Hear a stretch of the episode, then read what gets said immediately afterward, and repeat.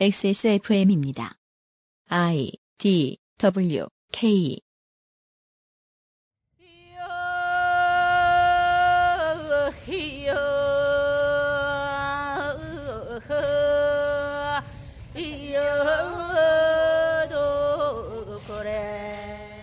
선거의 결과가 육지와 달랐다는 이유로 학살을 자행할 거라면 국민에게 표는 왜 주었던 걸까요? 끝나고도 끝나지 않았던 4.3의 이야기를 들려드린 기본교양 4.3 영원한 사과 마지막 시간입니다.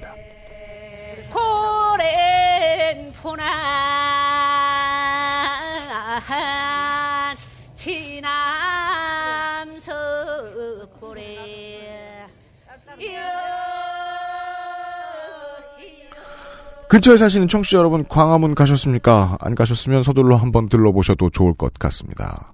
XSFM의 그것은 알기 싫다 267회 토요일 순서 4.3 영원한 사과 마지막 시간입니다. 유승균 PD입니다. 윤세민 에디터고요. 안녕하십니까? 잠시 후에 아이엠 피터님과 아, 마지막 이야기를 들어보도록 하겠습니다. 이런 방송 말이죠. 편집할 때 에, 힘듭니다.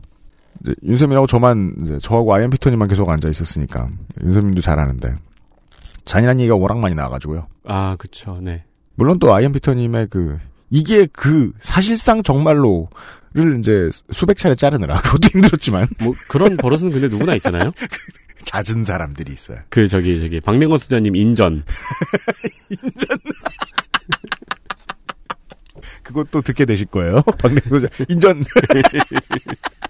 그러니까 이게 인전, 이게, 이게. 예, 아, 그동안 하면서 요, 어, 요 근래에 이제 최고봉은, 어, 덕질인과 아이엠 피터님이 아니었나 싶어요. 예. 아, 근데 그거 말고도 잔인한 내용이 너무 많았어가지고요. 네. 듣고 계속 듣고 편집하는 제가 좀 고생 많이 했습니다. 광고를 들으시고, 어, 마지막 이야기 들어보시죠. 그것은 알기 싫다는 면역과민 반응 개선에 도움을 줄 수도 있는. 기능 개선. 면역 과민 반응 기능 개선에 도움을, 면역 과민 반응 기능 개선. 면역 과민 반응 기능 개선에 도움을 줄 수도 있는 바이로메드 알렉스에서 도와주고 있습니다. XSFM입니다. 사람들은 면역 과민 반응을 잘 알지 못합니다. 그러나 우리가 말할 수 있는 것은 단 한 가지. 알렉스는 면역 과민 반응 개선에 도움을 줄 수 있는 건강 기능식품입니다. 혹시 광고를 듣고 계시는 본인이 면역 과민 반응이라고 생각하신다면 알렉스가 당신에게 도움이 되어 드릴 수 있다는 말이죠. 비싸서 안 사시겠다고요? 그럼 당신이 지금까지 그것 때문에 쓴 비용이 얼마인지 계산해 보세요.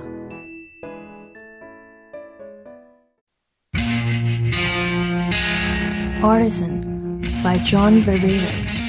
Access Mall Fragrance Store as on.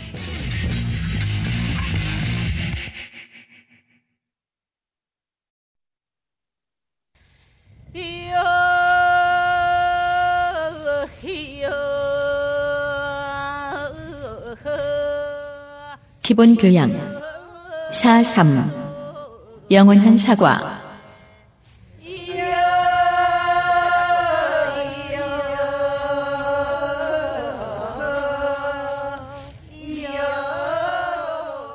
XSFM과 제주 4.3 제70주년 범국민위원회가 함께 제작한 기본교양 4.3 영원한 사과의 마지막 시간입니다. 어제까지 음원 제작에 협조해 주신 많은 아티스트 여러분과 제작사 그리고 모바일 음악 플랫폼 바이닐에 다시 한번 감사를 드리면서요. 가장 감사할 분은 호스트 아이엠 피터님입니다. 안녕하세요. 정치블로그 아이엠피터 임병도입니다. 네, 두 주째 고생이 많으십니다. 입장이라는 것이 워낙 달라서 피해자 당사자가 되는 것과 이 시사 프로그램의 청취자가 되는 것의 입장은 너무너무 다릅니다. 네. 그래서 저는 청취자의 입장을 배려할 수밖에 없습니다. 힘든 얘기 들으시느라 청취자 여러분들도 고생하셨습니다. 입장을 조금만 바꿔 생각해 주시면 그걸 7년째 파고 있는 아이엠 피터님은 어떠시겠습니까? 그전엔 잘 몰랐는데요. 예, 육지 사람이었을 때는. 음, 오늘 마지막 시간에는 어, 뭐 결론에 해당하는 얘기들이 나올 텐데요. 사삼 평화기념관은 가봤어요, 윤세민 에디터? 저는 못 가봤습니다. 관광객은 안 가나 봐요. 어, 학생들이나 일부 이제 뭐 노조원들, 그 다음에 이제 사회 민간단체 분들이 제주도를 방문하면은 음. 그 코스처럼 제주에 갔으니까는 이런 데 한번 들렸다 왔다. 뭐 네. 행사 차원에서 가는데 음. 사실 이제 그분들이 하는 얘기보다 그 수학여행을 왔던 친구들이 이렇게 메모를 남겨요. 음. 포스트잇에. 그러면은 대부분 이런 정말 어처구니 없는 일들이 진짜 우리나라에서 일어났는지 깜짝 놀랐다는 글들이 되게 많아요. 그것도 불과 뭐 반세기 전에 네, 그렇죠. 있었다는 걸. 네. 음. 그러니까 이 사건들이 이 원고를 봐도 너무 비현실적이어서 이것을 전달해주는 컨텐츠 제작자 입장에서 입장을 생각해 본다면은 이걸 어떻게 효과적으로 전달해야 될까라는 고민이 되게 클 것 같아요. 오히려 어, 다른 사례와는 달리 이거는 축소하고 순화해서 전달을 해야 되는. 아이엠 피터님이 이제 지난 시간에도 말씀을 지적을 살짝 해주셨지만 어, 뜻 있는 뜻 없어도 좋아요. 현대사를 연구하는 이제 한국사 전공의 사학하는 공부 노동자들이라면 이걸 공부해야 돼요. 네. 논문도 쓰고요, 뭐 발표도 하고요, 해야 돼요. 근데 학계 밖 같은 마치 제주도 바깥을 이야기가 잘 못 나갔듯이 못 나간 거예요. 이 이야기를 대중이 만날 수 있도록 오랫동안 아이엠피터님은 궁리를 해 오셨으니까 네. 그 문제가 좀 답답하셨겠어요. 이걸 처음 들은 사람들은 어떻게 반응하고 쉽게 듣도록 이야기를 이걸 어떻게 바꾸나. 근데 이야기 많이 바꾸면 상황이 왜곡되잖아요. 또 참 힘들었어요. 그러니까 글을 쓰면서 글이라는 게 있잖아요. 내가 하고 싶은 말이 많지만은 네. 줄여야 되잖아요. 근데 사실 제가 4.3 관련된 글은 줄이고 줄여서 포스팅 하나에 담지만은 제가 하고 싶은 얘기 10분의 1도 못 담고 음. 왜냐면 사례나 증언 같은 경우는 제가 함부로 고칠 수가 없잖아요. 음. 그렇죠. 어, 그거는 증언 녹취록에 정확하게 나와 있는 거기 때문에. 근데 네. 그대로 실천이 참 너무 이 19금처럼 정말 폭력적이고 차마 읽기 힘든 그런 내용들이기 때문에 음. 예. 그런 것 때문에 되게 고민도 많이 했고 그리고 좀 방송에서 하지만은 이게 방송으로 음. 쉽게 할 만한 얘기는 아니거든요. 왜냐면은 네. 이것들은 뭔가 자료 영상을 보면서 들으시면 되게 이해가 빠르신데 말로만 하면은 저같이 이제 말주변에 없는 사람이 하면은 참 답답하죠.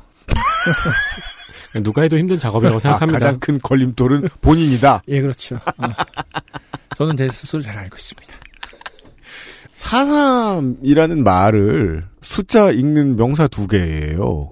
이것을 말하지 말라고 무슨 제주특별자치도의 법에 있는 것도 아니고 그런데 이 반세기 동안 얘기할 수가 없었어요. 그, 그니까, 4.3 사건을 가장 외부에, 어, 알려지게 된 그 순위 삼촌이라는 그, 어, 책도, 소설 예. 순이 삼촌.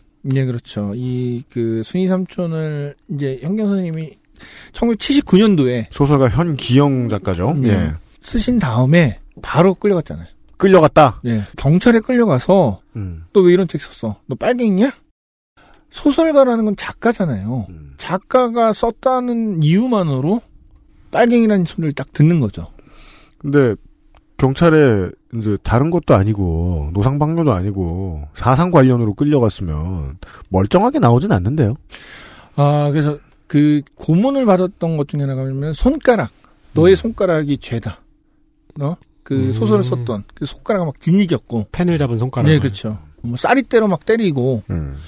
이 형년 작가를 경찰이 국가보안법으로 기소할 수는 없어요.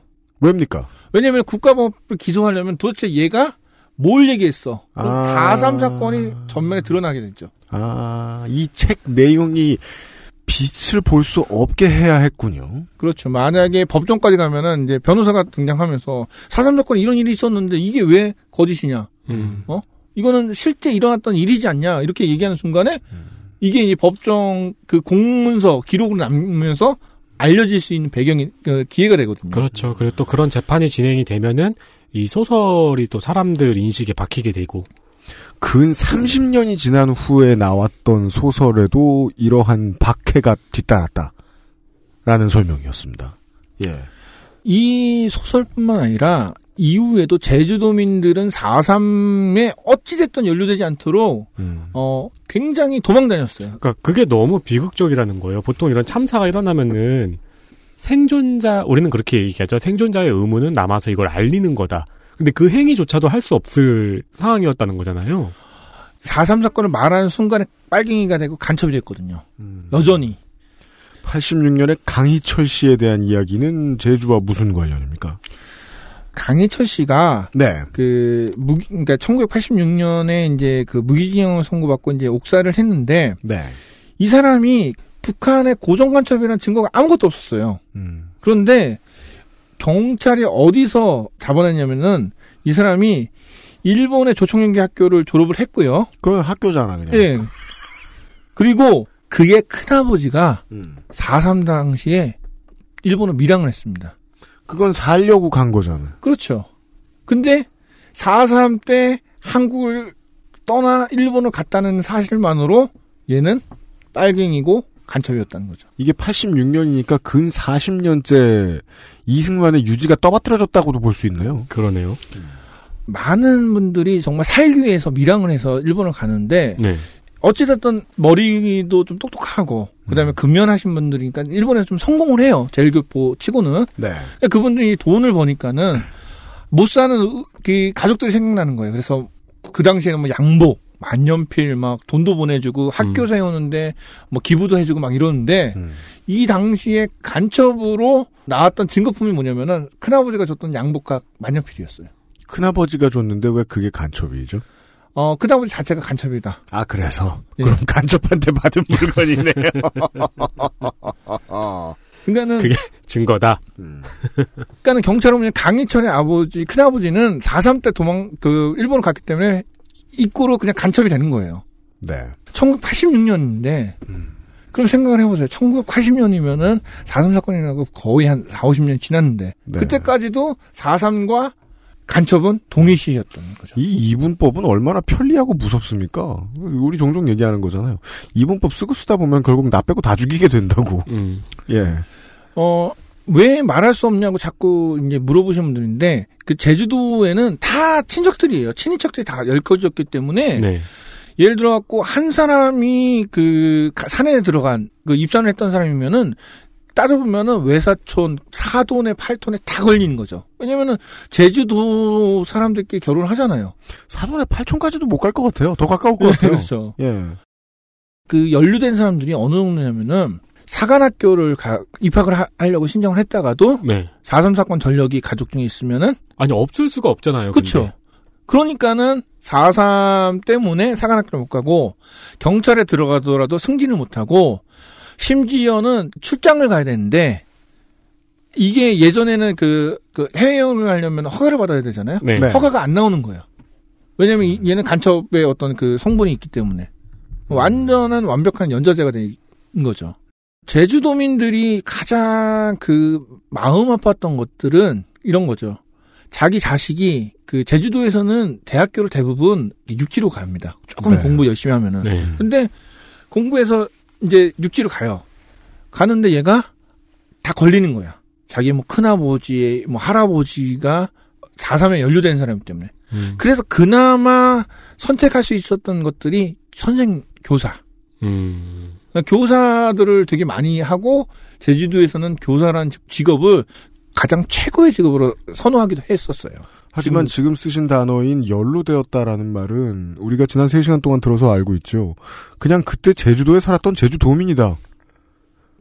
담수가 부족했길래 쌀이 적었고 쌀이 적어서 먹을 게 없었고 배급권을 들고 있었던 건 서북청년단이었고 음. 그들에게 이리저리 휘둘렸는데 간첩이 된, 그죠. 즉 도민이잖아요. 음. 도민에 대한 탄압이 이승만, 박정희, 전두한테까지 별로 그 내용이 변하지 않은 채로 이어져 왔다라고 볼 수도 있겠네요. 어, 간첩 사건 하나 더 소개시켜드리면은 예. 제주도에 이제 오용수, 홍성인, 오진영이라는 이 세 명이 고향 친구 세 명이 있었어요. 오용수, 홍성인, 오진영님. 예. 네. 근데 이 사람들이 일본을 갑니다. 일본에 이제 여행을 가는데 가서 오용수의 형 오용범을 만나요. 음. 그러니까 형이 일본에 있으니까 만났죠. 그렇겠죠. 어? 안 만나면 싸가지죠. 그런데 이 형이 4.3 때 일본으로 그 갔던 사람이에요. 그리고 음. 일본에 살다가 조정연에 가입을 했던 거예요. 한국계니까. 예. 그런데 이 세 친구가 한국으로 돌아오자마자 간접죄로 체포가 됩니다. 음. 어, 이분들이 어떻게 어찌 하다가 간첩죄 누명을 벗겨지긴 했어요. 그런데 무죄 판결을 받으셨다. 예, 예. 근데 평생을 이 낙인이 찍힌 거예요. 그래서 답답하죠. 취업도 제대로 안 되고 이 젊은 청년들이 음. 그래서 나중에 이제 이른 살이 넘었을 때 어떤 녹취록을 보면은 음. 자기 세상이 무섭다는 거예요. 계속 그 주홍 글씨 밑에서 살았을 테니까. 그렇죠. 그러니까 아, 사실 뭐 이런 사람 이분들이 하다못해 산이라도 들어갔다 왔으면은 아 그래 나 어찌됐든 뭐 산이라도 들어갔다 왔어 이렇게 하는데 전혀 연관이 없는 거예요. 누군가 내 내 형이 일본에 살아갖고 갔다 왔는데 갑자기 나보고 간첩이래. 저처럼 도통 모르고 상관없는 먼데 있는 육지 사람이나 할 수 있는 무책임한 소리일까요? 산에 갔으면 어때? 산에 간 거지 그게. 그러니까 4.3 사건 이후에 태어나신 분들에게는 또이4.3 사건이라는 게 나 태어나기 전에 있었던 일인데 왜 세상 세상이 계속 제주도민들한테 나한테 이런 취급을 하는가라는 의문이 계속 있었겠네요. 어, 4.3 사건이 벌어지고 한국 전쟁이 일어났지 않습니까? 그때 제주도민들이 대- 남자들은 대부분 해병대를 입대를 해요. 음. 나- 내가 빨갱이가 아니라는 사실을 증명하기 증명해야 위해 되니까. 가장 강렬하게 증명하기 위해서 아, 그렇게 했는데도 그분들은 여전히 빨갱이 소리를 들어요. 빨갱이 가족. 해병대까지 나와서 한국 전쟁에 참전해서 북한과 싸웠는데 음, 실제 전쟁이 일어났을 때 해병대는 전술적으로 초동 사망률이 가장 높은 부대입니다. 거기 갔다 돌아와도 자유롭게 되진 않았다. 그리고 4.3 사건 때 이제 그 육지 그러니까 이 이승만 정권이 뭐냐면은 4.3에 연루됐던 사람들을 이제 체포를 해갖고 이제 교도소에 이제 집어넣는데 네. 이분들을 제주도에 수감을 안 하는, 하는 게 아니라 육지로 보내요. 왜냐 자- 제주도에 있다가 다시 또뭐 어, 뭐 무장대가 될 수 있다는 그런 판단을 했는지 몰라도 음. 그런데 이분들이 간 사람은 있는데 돌아오는 사람은 별로 없어요. 그것 역시 기록이 남아 있지 않다. 예, 그래서 이제 그 사삼 평화 그 기념관에 가면은 네. 돌아오지 못한 분들의 묘지가 있어요. 음. 근데 이분들이 잡혀, 그러니까 체포된 기록은 있는데 끌려간 기록은 있는데 어디서 수감 생활을 하다가 어떻게 죽었는지는 아무도 알려주지 않는 거죠. 음. 그런데 그 끌려갔다는 이유 하나만으로 그 나머지 가족들은 빨갱이 여전히.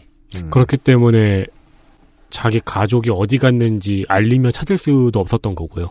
찾는 순간에 빨갱이. 드러나죠. 음, 그 쉬운 서북 청년단의 입장을 계속 떠올려 보면 되게 도움이 될 것 같아요. 이 상황을 이해하는데 뭐가 있어도 빨갱이를 붙이면 되는 프로세스에 그쵸. 대해서 말이죠. 네. 보도, 그러니까 한국전쟁 때 보도연맹 사건 있지 않습니까? 네. 그, 뭐, 좌익 성향이 있는 사람을 일단 다 모아놓고, 그렇죠. 그 다음에 너네들 이제 내가 관리할게, 어? 그래 놓고선 다 죽여버리잖아요? 음. 학살하는데, 이건 사실 관리라도 되는 거죠. 그런데, 제주 도민들은 관리가 아니라 그냥 죽인 거예요. 어, 어떻게 잡아 죽이고, 어떻게 죽었는지, 다행히 뭐냐면은, 제주가 좁잖아요. 네. 그래서 이 누군가 어디로 끌려가서 어디에 묻혔다 정도는 이제 수소문 하면 나오는 거예요. 네. 그래서 가, 서 보면은 어그 동네 사람들 대부분이 거기서 그 유골로 유- 이제 어 등장하는데 제주공항 밑에도 엄청나게 유골이 많이 있었습니다. 아, 그 제주공항 공사 당시에 예, 거구나. 발굴돼 있었고 음. 어 정뜨르라고 해서 이제 그 뭐야, 서귀포 쪽에 또 비행장 있는데 네. 거기서도 나오고 하여튼 제주 전역이 음, 그러니까는 4.3 유적지이자 학살의 현장이었죠. 제주도는 특이한 게 네. 집이 있고 밭이 있잖아요. 음. 밭 중간에 묘가 있더라고요. 그러니까 묘가 따로 형성되어 있는 게 아니고 밭 중간에 한 구석에 이렇게 묘가 있더라고요. 음. 어, 그런 거는 이제 뭐냐면 이제 그 중산간 쪽에는 이게 네. 말을 키우지 않습니까? 말이 못 들어오게. 그래서 그 안에 한 것도 있고, 그 다음에 이 묘지가 중간 중간에 있는 부분들은 뭐냐면은 사실은 거기서 어, 죽었다. 그러니까 어디로 끌려갔다. 어. 어. 디 오른 밑에 쪽 옆쪽에 끌려갔다는 나오는데 거기 가서 보니까는 이 유골이 이게 과연 자- 나의 그, 저 가족인지 아닌지는 판명이 안 되는 거예요. 음. 그러니까 거기다 이제 묘를 쓰는 경우도 있었어요. 음. 그 여행을 하다 보면 묘를 정말 많이 봐요. 아직도 제주 4.3의 유골을 발굴하지 않은 장소가 굉장히 많다고 들었습니다. 음. 이거는 이제 유골 발굴단 그분들이 얘기하는데 너무 많기 때문에 사실은 나라에서 지원을 해줘야 되는데 나라에서 지원하는 비용이 박근혜 정부 때 다 까였어요. 박근혜 정부 때 다 까였다. 네. 김대중 노무현 대통령 때 이게 좀 어느 정도 이제 이루어졌어요. 네. 그러다가 이명박 박근혜 정권 들어서면서 그 그러니까 발굴 비용 그다음에 어뭐 사삼을 알리는 그런 거 박물관 거- 그 추가 건립 비용 이런 모든 것들이 다 삭감됐죠. 4.3그 이후에도 많은 제주도민들이 짓지 않은 죄, 지었다고 확인할 수 없는 죄. 쉽게 말합시다. 없는 죄 로 연좌제로 고생을 해왔다는 이야기를 역사를 쭉 확인해 보니까 우리 청취자분들이 그냥 짐작으로만 느끼고 있었던 것. 이승만, 박정희, 전두환 정권은 대충 비슷하게 후신의 후신의 후신인 것처럼 한 몸인 것처럼 움직인 경우가 많았다. 아, 아주 실증적으로 잘 드러내주는 사건들 몇 개를 알려드렸습니다. 소설 순이 삼춘과 억울하게 간첩죄를 뒤집었었던 강희철 씨와 명월리 간첩 사건에 대한 이야기였습니다. 광고를 듣고 돌아오죠. 그것은 알기 싫다는 나의 마지막 시도 퍼펙트 25 전화 영어에서 도와주고 있습니다. XSFM입니다. Um, hey, why don't you call Perfect 25? 뭐? Perfect 25. 뭔데 그게? Perfect 25 English phone call service. 이거 말하는 거야? 퍼펙트25.com? Yeah, that's a good start.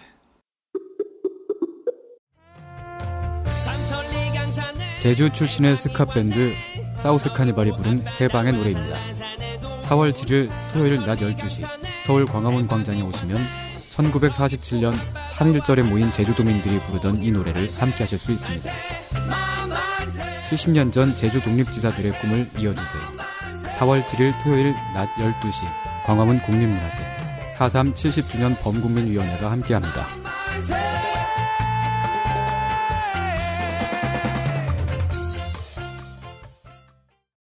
자체 교사 자격 시험을 통과한 선생님들만 수업을 진행하고 적은 학생 수를 유지해 수업의 질이 떨어지지 않는 전화 영어. Perfect 25.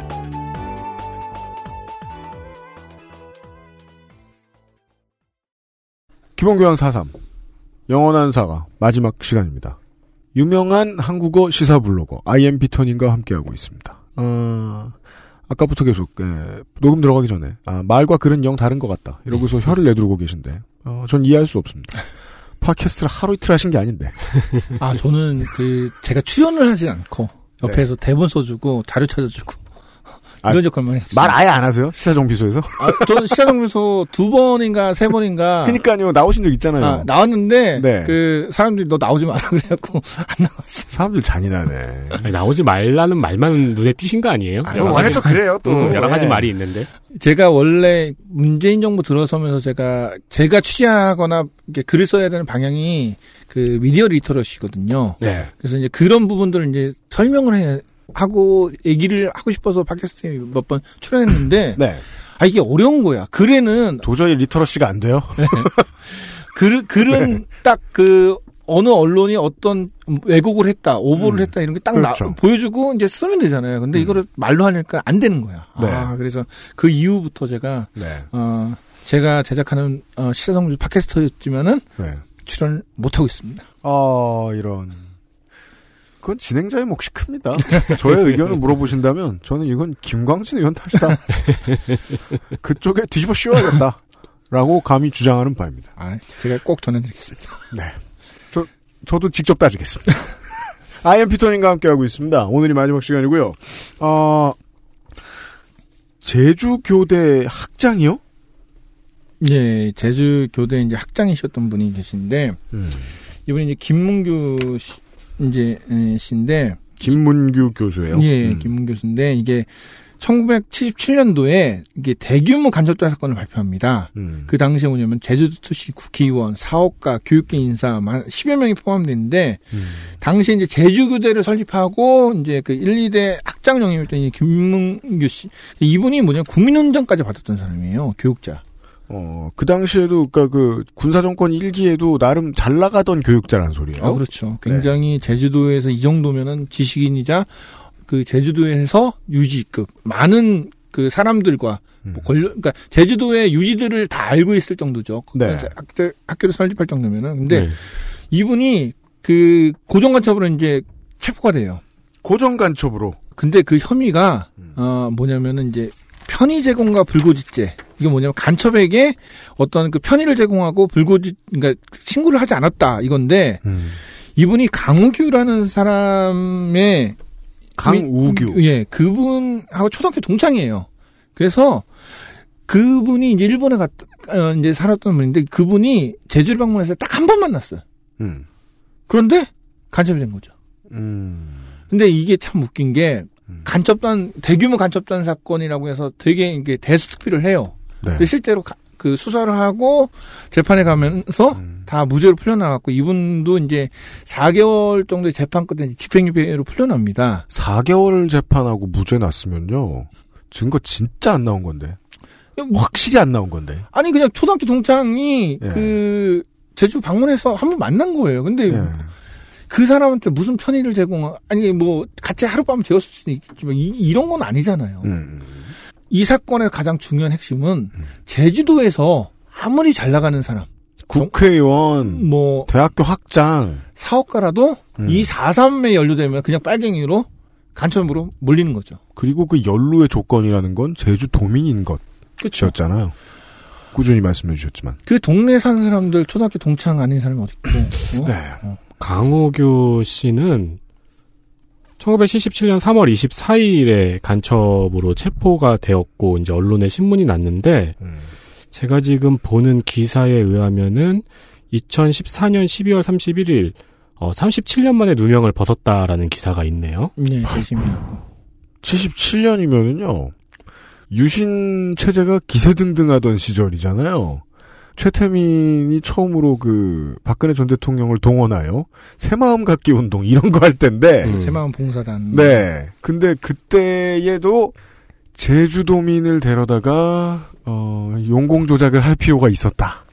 뭐 그건 뭐 꾸준히 해오던 일입니다만 그 정부가. 제주도민들, 그러니까 우리가 영화 1987에서 네. 봤지만 그 6월 항쟁을 굉장히 많이들 얘기를 하지 않습니까? 대통령, 대통령 직선제, 개- 뭐 민주주의 얘기인데 네. 제주도민에게 1987년 6월 항쟁은 최초로 제주 3 사건의 진상을 규명해달라고 외쳤던 음. 굉장히 의미 있는 사건이었습니다. 네. 그러니까 그동안은 전혀 얘기를 할 수가 없죠. 알다시피 얘기하는 순간 빨갱이는 올렸기 때문에. 그렇습니다. 어, 이런 상황에서 87년도의 6월 항쟁은 제주도민들한테 이제는 음. 이제는 4.3 사건을 말할 수 있다는 음. 가장 시작점이 됐고 국가가 죽였다라는 얘기를 드러내놓고 처음 얘기한.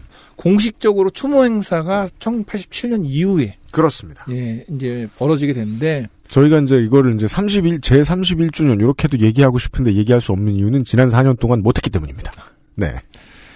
이 4.3 사건을 얘기할 때 김대중 대통령과 노무현 대통령 이 두 사람의 이 그러니까 공로는 얘기를 안 할 수가 없어요. 그렇습니다. 김대중 대통령이 이제 그 대선 기간에 제주도민을 만나고 꼭 4.3 사건을 진상을 규명해 주겠다 약속을 하고 실제로 진상 규명을 시작을 합니다. 그래서 조사를 하고 그게 지금은 20년, 이제 20년쯤 지났잖아요. 네. 지금 와서 돌아보니까 그때도 널널하고 쉬운 시대가 아니었다는 생각이 들어요. 제가 고등학교 3학년 때 이제 대선 치렀는데 그때 이제 지금 저 아이엠피터님 여기 저 대본에 짚어주셨는데 공약이 있었어요. 4.3 사건 진상규명, 균상규명 명예회복. 네. 호원철폐 싸움하도 하고 불과 10년밖에 안 지난 네. 예. 제주도민이 이 탄압을 40년째 받아오다가 그게 그나마 조금 풀어진 게 10년밖에 안 지났어요. 그러니까 제주도에서도 그동안 계속 선거가 있었을 거 아니에요. 네. 그리고 그 선거에 따른 선거 운동이 있었을 거 아니에요. 근데 거기서도 4.3 사건은 한 글자도 나올 수가 없었던 거였나 보죠. 그렇죠. 왜냐면은 어 87년 항쟁 이후에도 네. 노태우가 권력을 장악했었고 그렇죠. 어 그렇기 때문에 얘기를 못 했고 그 다음에 이제 뭐 음, 김영삼도 어 어느 정도 해주려고 했지만 사실 확실하게 그 약속을 하지 않았어요. 그런데 음.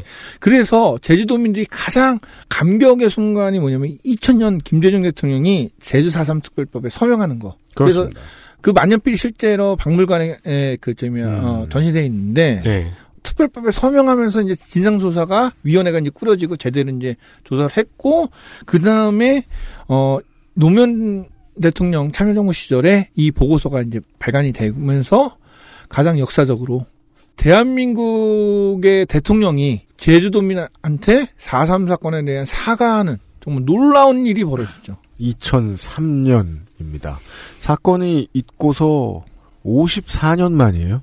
예. 예, 그 지금 아니 원고에 아이엠 피터님이 어, 노무현 대통령의 사과를 남은 연설문 일부를 넣어주셨는데 그 중에 일부만 좀 소개를 해드릴게요. 존경하는 도민과 유족 여러분 그리고 국민 여러분 55년 전 평화로운 이곳 제주도에서 한국 현대사의 커다란 비극 중 하나인 4.3 사건이 발생했습니다. 제주도에서 47년 3월 1일을 기점으로 해서 48년 4월 3일 발생한 남로당 제주도당의 무장봉기 그리고 54년 9월 21일까지 있었던 무력 충돌과 진압 과정에서 많은 사람이 무고하게 희생됐습니다. 저는 위원회의 건의를 받아들여 국정을 책임지고 있는 대통령으로서 과거 국가 권력의 잘못에 대해 유족과 도민 여러분께 진심으로 사과와 위로의 말씀을 드립니다. 정부는 4.3 평화공원 조성, 신속한 명예회복 등 위원회의 건의사항이 조속히 이뤄질 수 있도록 적극 지원하겠습니다. 이제 제주도는 인권의 상징이자 평화의 섬으로 우뚝 설 것입니다. 그렇게 되도록 전 국민과 함께 우리도 함께 돕겠습니다. 제주도의 다른 문제에 대해서는 이 모임을 마칠 때쯤에서 여러분의 말씀 끝에 말씀드릴 기회가 있을 거라고 생각합니다. 오늘 정부의 이 사과가 모든 과거의 매듭은 아닐 것입니다. 그러나 이제 과거를 정리해 나가는 한 가닥을 잡은 것으로 생각합니다. 네. 노무현 대통령의 연설에 힌트가 있습니다. 그 사과가 모든 과거의 매듭이 아니었죠. 정권이 바뀌었더니. 어, 이 사과를 함으로써 네. 이제 공식적으로 4.3 사건에 대한 것이 이제 논의될 수 있었던, 공론화될 수 있었던 시작이었습니다. 네. 한국 정부가 이런 짓을 했어요. 예, 근데 예. 그게 대통령이 그냥 임의로 얘기한 게 아니라 음. 충분히 진상위원회가 보- 그 조사를 한 공식적인 문서로 딱 근거하여 얘기를 했기 때문에 이건 굉장히 어쩌면은 4.3 사건 발생 이후에 최초의 공식 대한민국에 에서 인정한 문서가 되는 거죠. 음, 이 김대중 대통령이 서명해서 이뤄진 진상 보고서와 조사 이 진상 보고서가 첫 공식 4.3 사건 보고서와 진상 조사인가요? 네, 그러면서 이제 몇 차례 이제 계속 나오는데 이게 음. 뭐냐면 이제 학살 보고서 그다음에 발굴 보고서 이제 음. 몇 개가 있습니다. 근데 이렇게 음. 이 당시에 노무현 대통령이 이 제주도민 앞에서 이 얘기를 했을 때 도민들은 막 울었어요. 이제는 4.3을 말할 수 있다가 실제로 이루어진 거죠. 음, 이제는 4.3을 얘기를 해도 내가 잡혀가지 않고 죽지 않겠구나. 음. 이게 나온 거죠. 이런 이랬는데 음. 갑자기 이명박 박근혜 정권 들어서면서 어 4.3이 다시 또 사상 전쟁으로 또 불거지기 시작한 거예요. 음. 극우 단체나 아 저는 이제 개인적으로 이제 일부 막 그 정치인들이 막 4.3에 대해서 평화를 얘기하는 거 보고 어, 막 속이 막 조금 뒤집어질 뻔 했어요. 왜냐면은 그들이 4.3을 가지고 폭동, 그 다음에 간첩, 그 다음에 어 남로당에 의한 뭐 여러 가지 이 말들을 다 붙여갖고 다시 지금 또 빨갱이로 만들었거든요. 음, 이런 면을 놓고 보면은 지금 저희 그 제주도민 입장에서는 다행히 이번에 4.3 70주년이 이렇게 성대하게 벌어질 수 있었다고 저는 생각을 합니다. 음. 싸웠겠죠? 정권이 바뀌지 않았다면 이게 뭐 빨갱이다 아니다 하면서 예. 싸움만 했겠죠. 그러니까 4.3 추념식에 뭐 사실 이제 그 노래 자체도 무슨 뭐 아름다운 날은 이- 좀 이상한 정말 그 당시는 사람이 네. 정말 그 제주도민이 엄청나게 그 학살당했고 죽었던 그 정말 그 아픔의 현장이거든요. 네. 근데 뭔가 좀 이상해요. 이게 저는 고의적으로 어, 조롱을 하는 거죠. 음, 어? 야, 야, 이제 이제 끝났어, 끝났어. 어, 막. 네, 아이엠 피터님이 요 말씀을 하시는 이유는 지난 4년간 그 어, 4.3 추도식에서 잠들지 않은 남도를 못 부르게 했다죠. 예. 예, 누군가가 못 부르게 했다죠. 어, 자꾸 이렇게 그 그러니까 저는 4.3 사건을 이제 이- 얘기를 할 때 이제 뭐 도대체 4.3 사건이 왜 폭력적인 사건이 아니냐고 자꾸 저한테 이렇게 되묻는 그런 분들이 있어요. 댓글로 이 빨갱이가 아니냐 막 이렇게 자꾸 얘기하는데 제가 뭐 결론 삼아서 이제 마지막으로 정확하게 얘기하면은 그 제주 4.3 사건 인명 피해가 2만 5천에서 3만 명으로 추정되는데 네.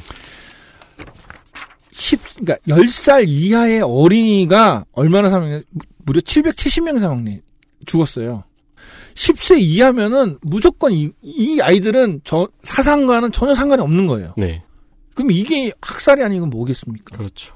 이 얘기를 하면은 어떤 분은 저는 가장 크게 어, 아팠던 댓글이 뭐냐면 빨갱이 자식은 죽어도 돼. 이 얘기가 나와요. 빨갱이 죽여도 된다는 얘기도 무서운데 빨갱이 자식은 죽어도 돼. 음. 이걸 댓글을 달았던 분이 있어요. 음. 그래서 이 댓글을 달고 야 아직도 그게 음. 불과 2년 전에 달린 댓글이거든요. 음. 이런 상황에서 4.3이 과연 화해와 평화로 귀결될 수 있는지도 저는 어, 아직도 전 조금 의문 속에 좀 있어요. 음. 누구랑 누가 화해를 하고 누가 평화롭다는 거냐? 라는 의문이네요. 네, 그렇죠. 그래서 저희가 이제 이 팟캐스트 범국민 그 70주년 그 범국민 그 조직위원회에서 네. 이 팟캐스트나 이런 것들을 하는 계속 이제 참여하고 홍보 수단을 쓰는 이유 중에 하나가 보고서는 되게 많이 있어요. 보고서 녹취록이나 이런 거 많이 있지만은 실제로 4.3을 얘기하는 프로그램이나 그 다음에 매체, 예, 언론들은 제주에 국한돼 있죠. 음흠. 기성 언론사나 일부의 어떤 뭐 주간지에서도 교수들이나 어떤 보고서나 컨텐츠를 만들 수 있는 여러 가지 요소가 있는데도 이, 런 부분들을 손을 안 대요. 왜 안 될까라고 하면은 결국은 여- 연루하다 보면 아직도 빨갱이 소리를 들을 수 있는 요소가 너무 많이 있기 때문에. 음. 네. 레드 컴플렉스의 결과가 가장 참혹했던 사건이기 때문에 그 4시간 동안 계속해서 아이엠피터님 말씀해 주신 대로 불에 덴 듯한 느낌을 받은 것은 제주도민만이 아니었던 거지요. 예. 여기까지입니까? 저는 이제 마지막으로 제가 꼭 하고 싶은 얘기 중에 하나는 네. 그 범국민 위원회에서 그 지금 뭘 받고 있냐면은 사- 제주 4.3 미국 그 책임 규명 10만의 서명 운동을 벌이고 있어요. 미국은 다 알면서 입을 왜 다물었냐. 네, 그렇죠. 그리고 이제 당시 이제 미군 사령관 브라운 대령이 뭐라고 했냐면은 원인에는 흥미 없다. 나의 사명은 진화뿐. 원인은 흥미 없다. 그러니까 이게 지금 대한민국의 대다수 국민과 정치인들 일부 사람들이 사람을 바라보는 거죠. 사람이 어떻게 일어났는지 몰라. 하지만 야 무장대가 경찰을 공, 공격하고 군인을 공격하고 지서를 방어했잖아. 그럼 넌 나쁜 놈들이야. 그러니까 원인과 배경은 전혀 사람들이 얘기를 하지 않는다는 거죠. 이, 이 반대로 얘기하면 저희가 박근혜를 탄핵을 하면서 촛불을 들었잖아요. 네. 근데 사실은 지금이니까 촛불을 들은 거고 만약에 다시 4.3 사건이 벌어졌을 때로 돌아간다면은 저희가 과연 촛불만으로 됐을까? 싸웠겠죠. 그렇죠. 음. 이거를 대입시켜 보면은 그때 당시에 제주도민들이 횃불을 들고 축창을 들었던 그런 모든 과정들이 좌익을 옹호하거나 자기의 사상을 전파하기 했던 건 아니었거든요. 4.3 사건의 배경만큼은 이 방송을 들으시는 분들이 꼭 좀 이해를 해주셨으면 좋겠다고 생각합니다. 알겠습니다. 끝내기 좀 전에 아이언 피터님이 이런 얘기 해주셨습니다. 아직까지도 거 빨갱이 아니냐. 네. 라고 말하는 사람들이 많이 있다고요. 예전 같았으면 복잡하게 설명했을 텐데 제가 이제 그 나의 앞에 사자를 붙이면서 좀 지친 것도 있고 해서 그냥 좀 더 쉽게 얘기해 줄 수 있을 것 같아요. 너가 직접 돼봐라 그 빨갱이. 그렇게 생각하시는 분들한테도 이 숫자를 그냥 말씀드리면 돼요. 인명 피해가 2만 5천에서 3만여 명이었어요. 음. 이게 제주도에서요. 말씀하신 것처럼 10세 이의 어린이 사망자가 770명이었다는 사실도 있고요. 이 숫자가 모두 빨갱이라고 믿는 건 결코 상식적이지 않죠. 영화 짓을 현대 영화입니다. 2010년대 영화입니다. 그 포털에 평점 붙이는 자리에 에, 엄청난 에, 평점 테러가 있었습니다. 2013년에 있었죠. 네, 그 흔적은 지금도 확인하실 수 있고요. 사상 검증을 하려 드는 어떤 사, 네티즌들로 가득합니다. 영화에 대한 평가는 없고요. 쉬운 이분법의 유혹은 영원합니다. 식지 않아요. 네. 어느 순간 딱 끊어질 수 있다. 그랬으면 민주정부 10년 겪으면서 끊었겠죠. 박근혜 정부 때 다시 되살아나지 않았겠, 않았을 겁니다. 기억하는 게 중요할 것 같습니다. 어, 이번 정부에서 이 사건을 더 많이 알리고 더 많이 기억할 수 있게 해줬으면 좋겠습니다. 저는 이번 정부가 어, 제가 이런 소리 안 떠들어도 반드시 그걸 할 거라는 걸 압니다. 네. 왜냐하면 폭리폭넛의 학살에 대한 사과를 했거든요. 예. 앞으로 그 문제에 대한 문화적인 활동이 있다면 예, 베트남 내에서 시민사회 활동이 있다면 아마 이제 한국은 적극 지원할 겁니다. 네. 예. 왜요? 사과는 영원히 해야 하는 거니까요. 안 그러면 까먹습니다. 네. 그리고 사과 대신 다시 한번 그 폭력을 통해 굴종을 받아내려는 사람들이 또 집권할 수도 있고 그렇겠죠. 사과를 했다는 기록이 계속 남아 있어야 되는 거죠. 그래서 사과 왜 안 하냐 그러면 또 사과한 다음에 화해와 치유 같은 말 하면 다 족쳐버려야죠. 족치진 말고요. 아, 네, 알았어. 아, 저 죄송합니다. 이의를 제기하세요. 네, 네. 아, 그죠. 아, 제가 철이 없었습니다. 누굴 족치려고 이걸 하는 게 아니고요. 족치지 말라고 하는 거예요. 네, 족치지 말라고 하는 거예요. 계속 사과해야 된다는 겁니다. 영원히 잊지 말고요. 예. 그 점을 생각해 보실 수 있는 자료들을 어, 시사블로거 아이엠 피터님께서 4시간 동안 소개를 해주셨습니다. 여비 지원이 충분치 않아 죄송합니다. 아닙니다, 아닙니다. 저는, 어, 이4.3 사건을 이렇게 네. 정말 긴 시간 동안 네. 얘기한 게 처음이에요. 왜냐면은, 제- 블로그에 글은 뭐 훨씬 길게 쓰셨지만 예. 왜냐면 제주도에서는 이런 말을 하- 할 수가 없었어요. 음. 왜냐면은 누군가 1대1끼리는 얘기할 수 있어요. 그런데 마을에서 이제 뭐 식당에서 그러면은 알려주신 대로 서로 입장이 다른 네, 어르신들의 그렇죠. 자손들이 만나고 네. 음, 알겠습니다. 생지옥의 현장에서 서로 간의 이해관계, 가해자와 피해자가 뒤섞여서 얽혀 있는 것들을 열어보기가 누구나 두렵겠죠. 이 순간에 제가 이제 직접적인 효과를 가장 기대하고 있는 청취자분들은 이 사실을 모르고 제주도에 얼마 전에 정착한 청취자분들입니다. 음. 예. 제주도엔 볼만한 게 정말 많다는 사실을 알게 되셨을 겁니다. 한번 돌아보십시오. 아이언피터님과는요, 이 사건이 더 진전되거나 달라지는 점들이 생긴다. 네. 라고 할 때 또다시 한 번쯤 해설을 부탁드릴 수도 있겠습니다. 네, 꼭 나오겠습니다. 감사합니다. 아, 두 주 동안 아이언피터님이었습니다. 수고 많으셨습니다. 네, 고맙습니다. 지금 제주도는 어떤가요? 지금 제주도 먼지가 많겠죠. 뭐. 아, 먼지는 많은데 네. 그이 즈음에 놀러 오시면 정말 좋아요. 유채꽃이 슬슬 피죠. 네, 유채꽃 피고 개나리 피고 날씨도 되게 좋고 네. 바람 안 불고. 음. 음. 평화공원도 가보십시오, 청취자 여러분. 어, 평안공원 정말 날씨 좋고 네. 어, 뛰어놀기 좋습니다. 네. 고맙습니다. 10코스 추천드립니다. 안전히 돌아가십시오. 안녕히 가십시오. 네, 안녕히 계십시오. X Small Fragrance Store 광고를 듣고 오시지요. XSFM입니다.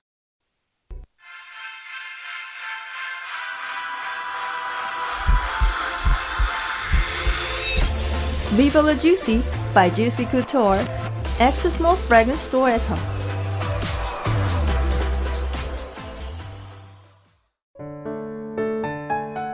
면역 과민 반응 개선용 건강기능식품 알렉스. 면역 과민 반응 개선 기능으로 국내 최초 식약처 개별 인정을 받았습니다. 써보신 분들의 반응을 알아보세요.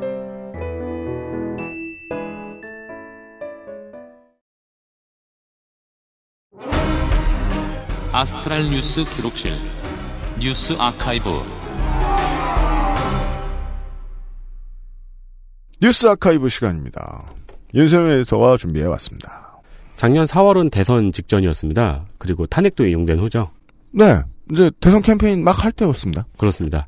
그러니까 지금 그 탄핵 인용 순간 시민들의 반응 같은 영상들 있잖아요. 음. 유튜브에서 보시면 되게 흐뭇하게 바라보게 돼요. 아, 그래요? 에, 저, 저, 저랬었지 하면서. 아. 이렇게 막 환호하고 이런 거 있잖아요. 예, 그 월드컵 응원 같은 거. 네, 네. 네. 부삼성님도 구속된 후입니다. 그렇습니다. 부삼, 부삼성님 이미, 예, 안에 계셨죠. 네. 어, 작년 4월 7일 삼성전자는 1분기 영업이익에서 사상 최대치를 달성합니다. 그래서 많은 사람들이 역설적으로 에, 비웃곤 했죠. 그렇습니다. 음. 9조 9천억 원을 기록했는데요. 전년 동기 대비 48.2%가 늘어난 수치입니다. 음흠. 이 중에서 6조 2천억 원이 반도체 사업이었다고 합니다. 네. 이후 2분기, 3분기에서도 계속 역대 최대 실적을 경신합니다. 음흠. 그러다가 올해 1분기에는 살짝 주춤했더라고요. 아이폰 10의 판매 부진이 원인이라는 기사들이 많습니다. 그럴 가능성이 있어 보입니다. 애플에 납품하는 올레드 패널의 실적이 주춤해서라고 하는데요. 음. 저는 잘 모르긴 하는데 음.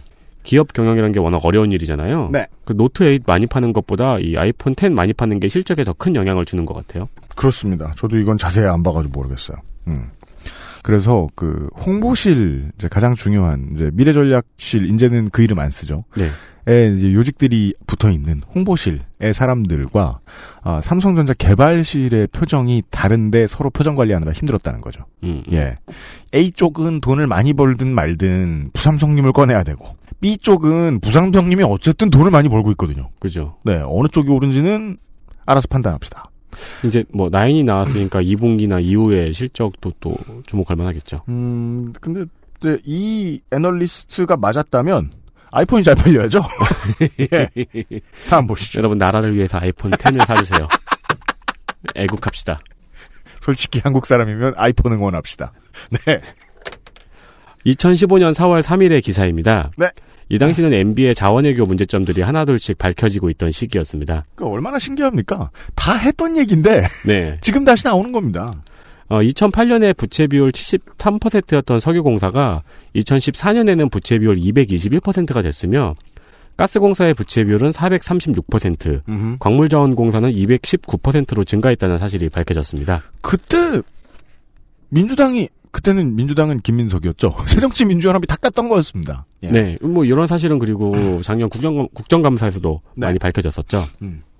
이에 새정치민주연합의 문재인 대표는 자원외교 국정조사의 청문회에 이명박이 나오는 조건으로 자신도 증인으로 출석하겠다고 밝혔습니다. 음흠. 새누리당은 이를 두고 정치적 공세라며 일축했고 네. 이구년 당시 새누리당 사무총장은 대표 되신 지 두 달밖에 안 된 분이 벌써 대선 후보라도 된 듯 이미지 쌓기에 매몰되어 있다고 발언했습니다. 그렇습니다.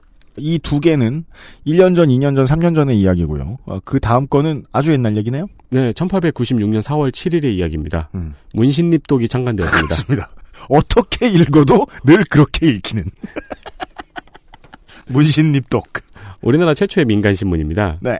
이게 많은 의의가 있지만 제가 생각하기에 가장 큰 의의는 한국어 맞춤법과 띄어쓰기의 정착이라고 생각해요. 그래서 이제 그 저같이 외국 문물에 어두운 사람이 네. 다양한 외국어를 보다가 받는 충격이죠. 띄어쓰기 없는 언어가 왜 이렇게 많아? 음, 그죠, 그죠. 예. 네. 어, 나아가 그리고 한글 사용의 정착입니다. 음. 이 독립신문은 최초의 순한글 그리고 영문신문이었습니다. 네. 어, 이때 한글 교정을 맡았던 분이 바로 주시경 선생님인데요. 음. 신문 교정을 보면서 쉬운 단어 선정을 위한 연구를 했고 음. 그 과정에서 한국어 맞춤법을 정립해야 된다는 필요성을 느꼈다고 합니다. 네. 그래서 이제 독립신문 같은 경우에는 뭐 융성하다 이런 표현은 오르다로 음. 쇠퇴하다 같은 표현은 내리다 국민은 나라 사람 이런 식으로 표현을 했다고 합니다. 그렇습니다. 근데 독특하게 좀 뒤에 다시 한문은 국한문 혼용으로 돌아갔어요. 네. 왜냐면 그게 합리적인 선택이니까요. 그게 이제 그 21세기, 20세기 말 이런 때 넘어와서 저는 와전됐다고 보는데 주시경 선생의 이 노력은 그냥 한국, 한글 단어만 쓰자는 게 아니었다는 거죠. 음. 사람들이 알아듣기 쉬운 말을 쓰면 된다라는 건데, 진의는 말이죠. 네. 그래서 4월 7일이 신문의 날입니다. 신문의 날입니다. 대한민국 임정의 신문 이름입니다. 문신 립독은. 네. 근데 21세기에는 안티 김대중 운동을 하던 사람들이 만든 극우 보수 인터넷 언론의 이름이 됐죠. 그렇습니다. 그 이상합니다. 지금은 없어진 것 같더라고요. 그러다 네네. 보니까. 네. 음. 하나 더 있네요. 2016년 4월 6일 재작년입니다. 아, 이게 이제 2년이나 됐습니다. 네. 미스터 피자 본사 앞에서 수십 명의 미스터 피자 가맹 점주들이 정우현 회장을 대신하여 사과합니다. 그렇습니다.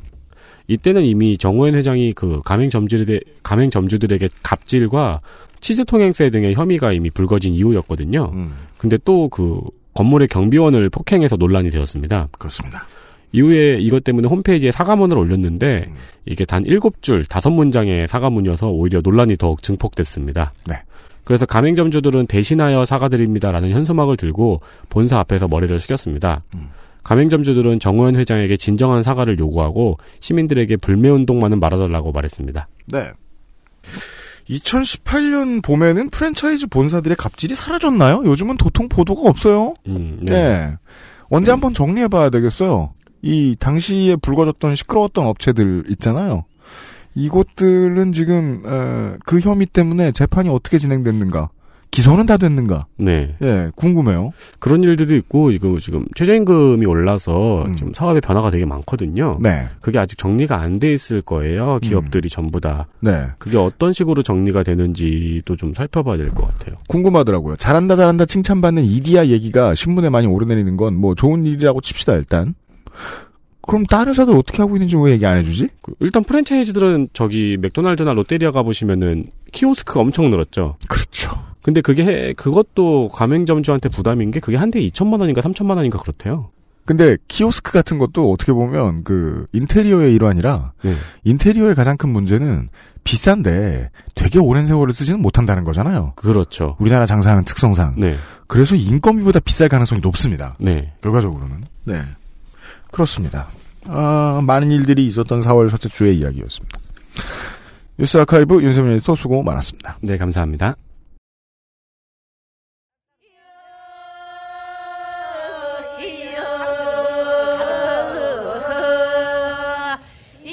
아이엠피터님 고생 많으셨고요. 어, 청취자 여러분들도 듣느라 고생 많으셨습니다. 결코 먼 과거가 아닙니다. 그렇습니다. 이런 사람을 소개해드리죠. 1943년 만주 신경 군관학교를 나왔습니다. 일본군이죠? 1943년이요? 네. 해방 후에 경무부 경비과에서 일하다가 4.3 발발 직후에 서북청년단 단원들을 전투경찰로 편성해서 제주에 내려보낸 공로를 인정받아서 49년에 경감, 50년에 총경으로 진급합니다. 56년도에 서울경찰국장을 거쳐서 58년 이승만 대통령 비서관, 60년에는 현 문체부 장관에 해당하는 공보처장을 역임하고 정계로 진입합니다.